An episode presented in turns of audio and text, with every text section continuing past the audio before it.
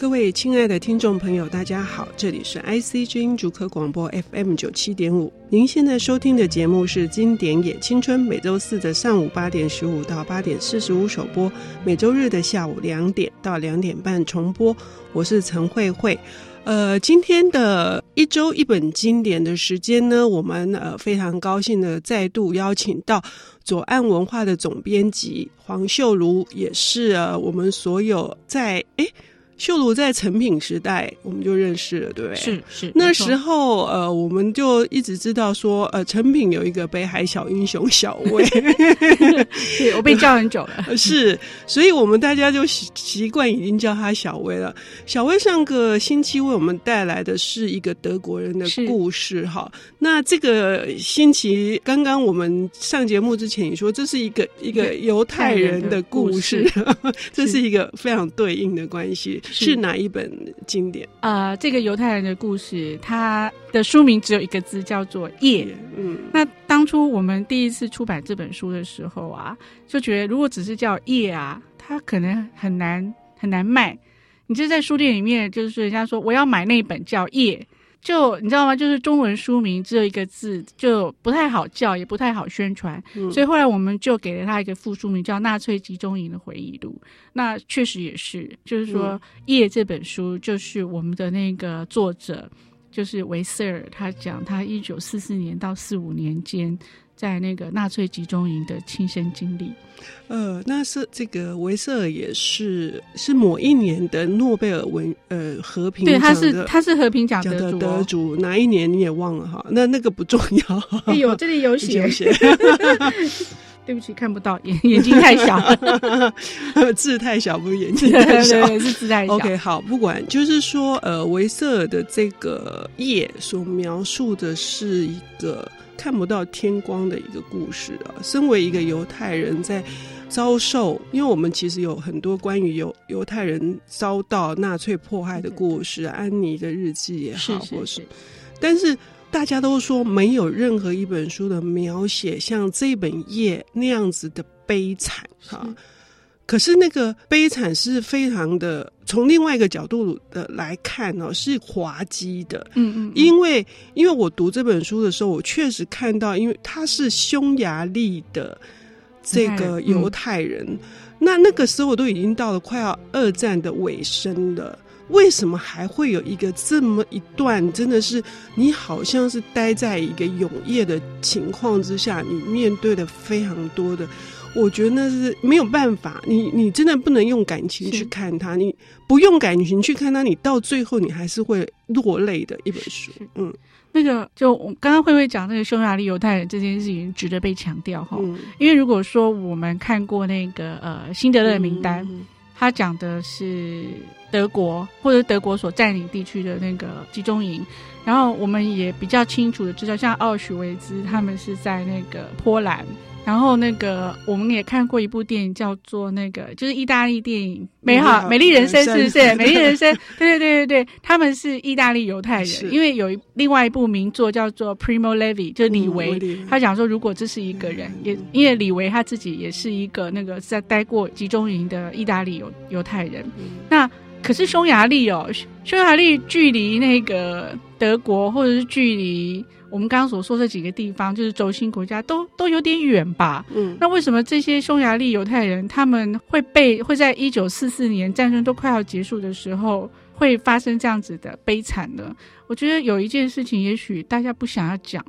就是说这些匈牙利犹太人他们生活在距离纳粹那么远的地方，他们会觉得这件事情跟自己的关系并不大。嗯，因为那个是远方的战争。嗯。那这件事情其实也从现在回过头来看，当时欧洲散居在很多地方犹太人，他们没有意识到，其实整个在欧洲的反犹浪潮不是只有德国的纳粹党而已，嗯、也不是只有那几个那三个轴心国家而已。其实整个欧洲在那个时代，他们都是反犹的。嗯嗯那他们受到了那个希特勒的启迪好了，就这些人，他们确实是想这些国家里面的主流的那个族群，确实是想要把犹太人给赶出他们自己的家园。嗯，然后希特勒给了他们一个很好的借口，也给了他们很好的方法，就是我我设立的集中营，然后我先是叫这些犹太人去集中营里面做工，但是到了一九四四年，发现已经没有办法，就是继续维持这个德国这战争机器的时候，他们就在集中营里面。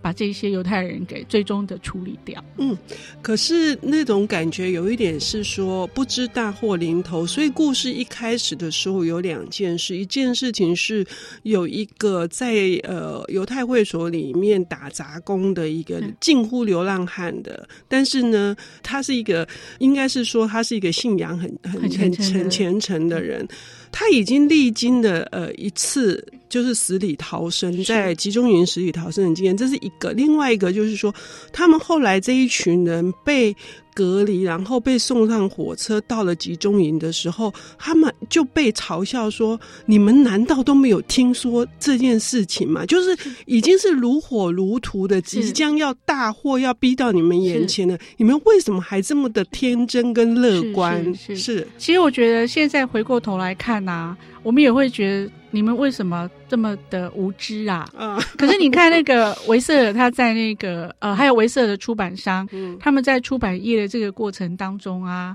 的一些就是呃插曲，嗯，当时呃维瑟尔他就死里逃生，嗯，后来他是留在了那个巴黎，他在那个法国找工作。嗯，那时候有有人有朋友劝他说可以把他的那个经历拿去出版，那大部分都被拒绝，因为那个法国自己虽然是一个呃战胜国，可是也是被占领、被纳粹占领了，后来惨胜了的国家，而且其实。法国人在那个维奇政府时代，他们也有迫害犹太人，嗯，所以一个死里逃生的犹太人要出一本那个集中营的回忆录，我觉得对很多法国人来说是一件就是不太愉快的事情。也就是说，你逼着我非得再回过头去看我们法国人自己就是失败了，然后也迫害犹太人的那段历史，所以他被拒绝了。可是当后来有一个出版商，他很勇敢的做这件事的时候啊，就突然之间，突然就是他的故事就被读了，被知道了。那我们现在对于大浩劫，就是那个就是二战期间就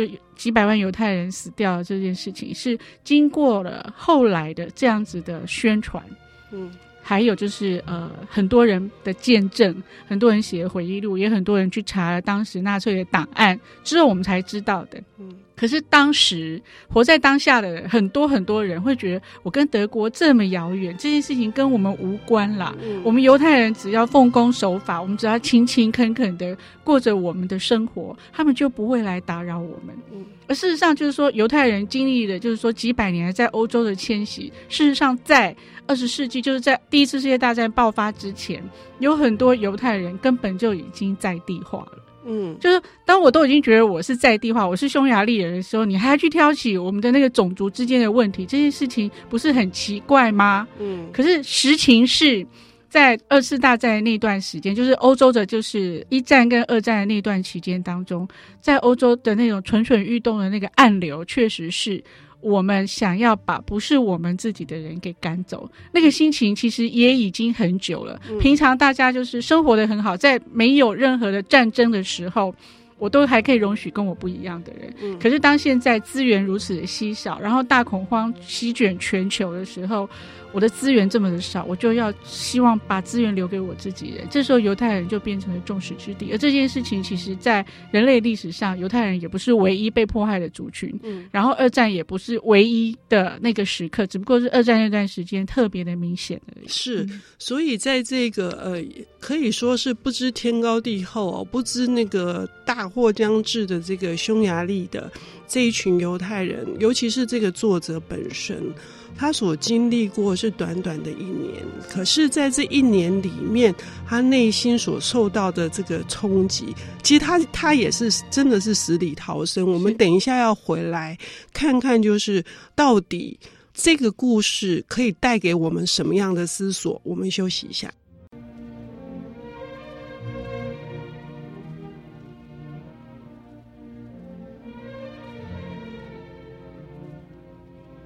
欢迎回到 IC 之音竹科广播 FM 九七点五。现在进行的节目是《经典也青春》，我们今天请到的领读人是左岸文化的总编辑黄秀如，我们称她小薇。呃，今天带来的这本书是关于一个犹太人在纳粹集中营里面的回忆，叫做《夜》，夜就是黑夜的夜，就是一个。可能等不到天光的一段非常，我觉得是残酷的，不只是悲惨的一个回忆啊。一个匈牙利犹太人，他始终逃不过最后希特勒的这个最后解决方案哈，就是要把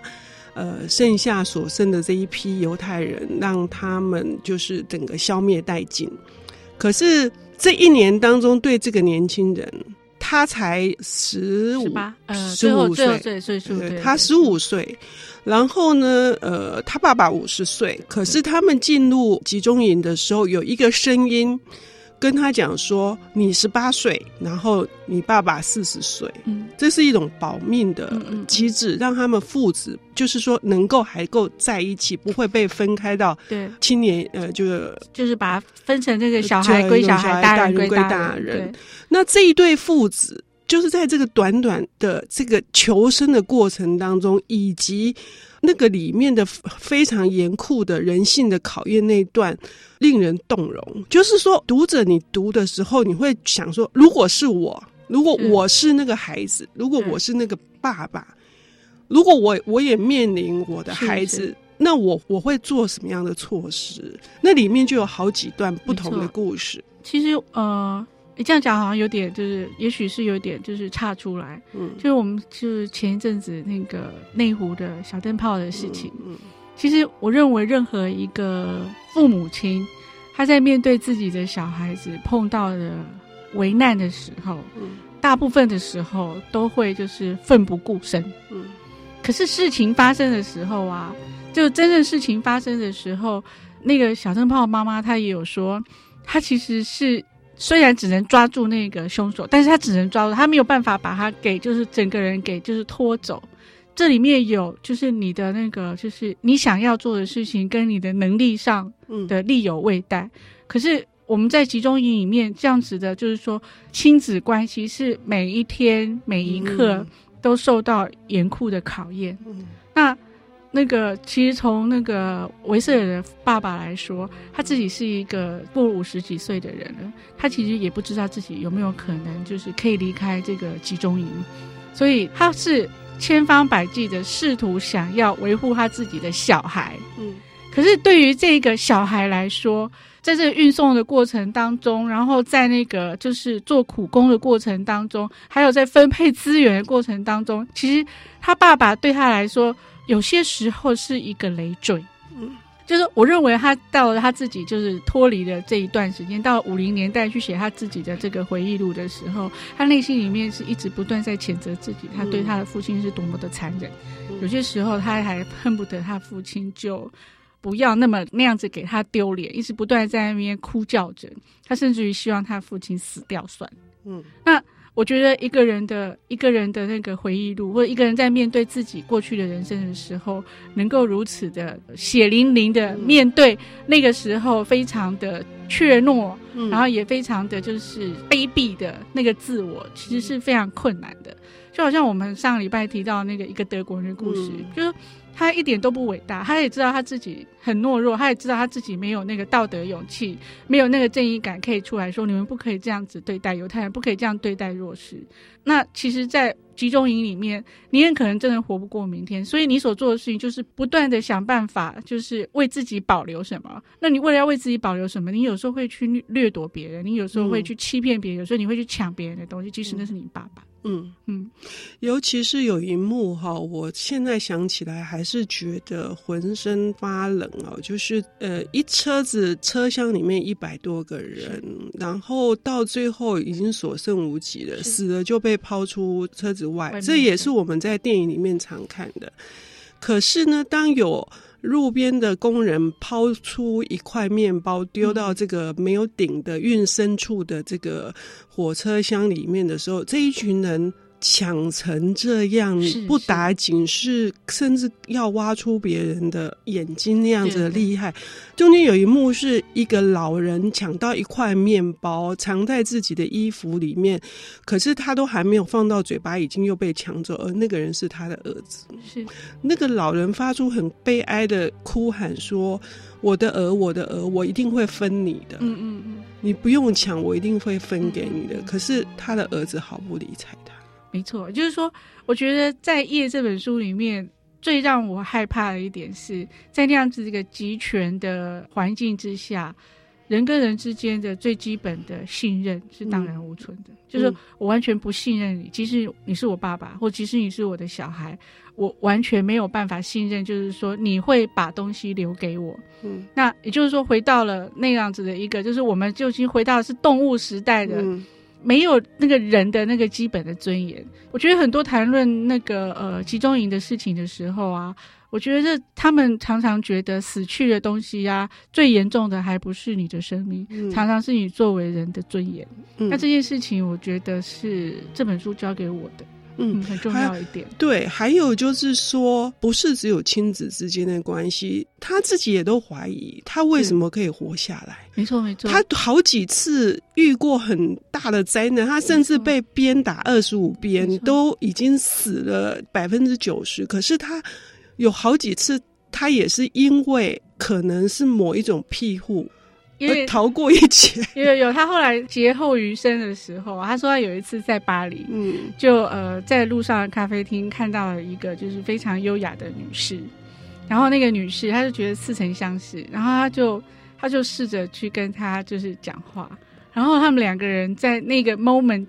他突然就想到了，就是两个人都曾经待过集中营。那那时候他对那个女士是完全不知道她是谁，因为她是工作人员。嗯、你知道，其实，在那个集中营里面，他们会用那个就是囚犯来管理囚犯。嗯、然后呢，这件事情使得就是说，有某一些囚犯。为了要得到比较多的那个资源，他们会去出卖别人。嗯，可是这一个女士不是这样，她是一个看起来好像是会讲德语的那个德国人，所以对那个那个维瑟尔来说，她就是一个就是管理我的人，我不应该相信她。可是呢，在她非常困顿的时候，这个平常都只讲德语的那个。平常都只讲法文，他平常都只讲法文，他以为他是法国人的女生，他、嗯、突然用那个德语跟他讲话，嗯，然后他，你你知道，在这个点上面啊，我突然就读到这里，我会想说，这会不会太美好了？嗯，可是其实其实我们很难说，因为也许那就是天使。嗯、然后他他，因为他跟他讲了德语，他知道其实他是犹太人。那这个女士她给了他一个希望，嗯、就是说在那样子的地方，他有一个可以信赖的人。那我觉得，我觉得这个他想要告诉我们的是，虽然他他面对了很多人性的考验，可是也许是上帝眷顾他，然后他得到了某一些人的帮忙之后，他就有机会可以出来。而且，而且那里面是完全是意在言外的是。这个女士她说出德语的时候，是，是可能会危及她自己的，危及她自己的生命的。可是她会在那个那一刻，为了帮助维瑟尔，她用德语跟他说话了。这是冒险哎、欸，这是是啊，他是冒险。这是就我们刚刚说的那个人的信任，嗯、就是我觉得这也是这本书很有趣。当他前面已经写到，就是说你觉得人什么没有人，人没有可以信任，这就是一个人吃人的地狱的时候，嗯、突然出现了一个就是美丽的少女，然后她她用德文跟你讲话，嗯、那我觉得其实对当时的维瑟尔来说，那真的是天使。嗯，所以呢，这本书呃，就是夜，我们可能还是可以看到。前面的一点微光，这也是 这也是这本书对，这也是这本书之所以能够打动这么多人的原因。然后维瑟尔他在各方面的呃为和平奔走的这个努力之下，他认为他有责任，他有责任来呃让这些创痛的记忆保留下来。下来对，嗯、但是坦白说，我在读这本书的时候，我觉得他更悲惨的事情他没写出来。我觉得他是非常的压抑。事实上，应该有很多经历过这种悲惨的事情，他们也只能够说出他们的人生经历的其中一小部分。是可是，单单是这么一小部分，我觉得就已经让我们不会对这段历史就是遗忘了。是，那他也让我们就是不会再重蹈覆辙。好，嗯，今天非常谢谢小薇左岸文化的总编辑黄秀如为我们带来这本《夜》，谢谢。嗯，谢谢慧慧，谢谢大家。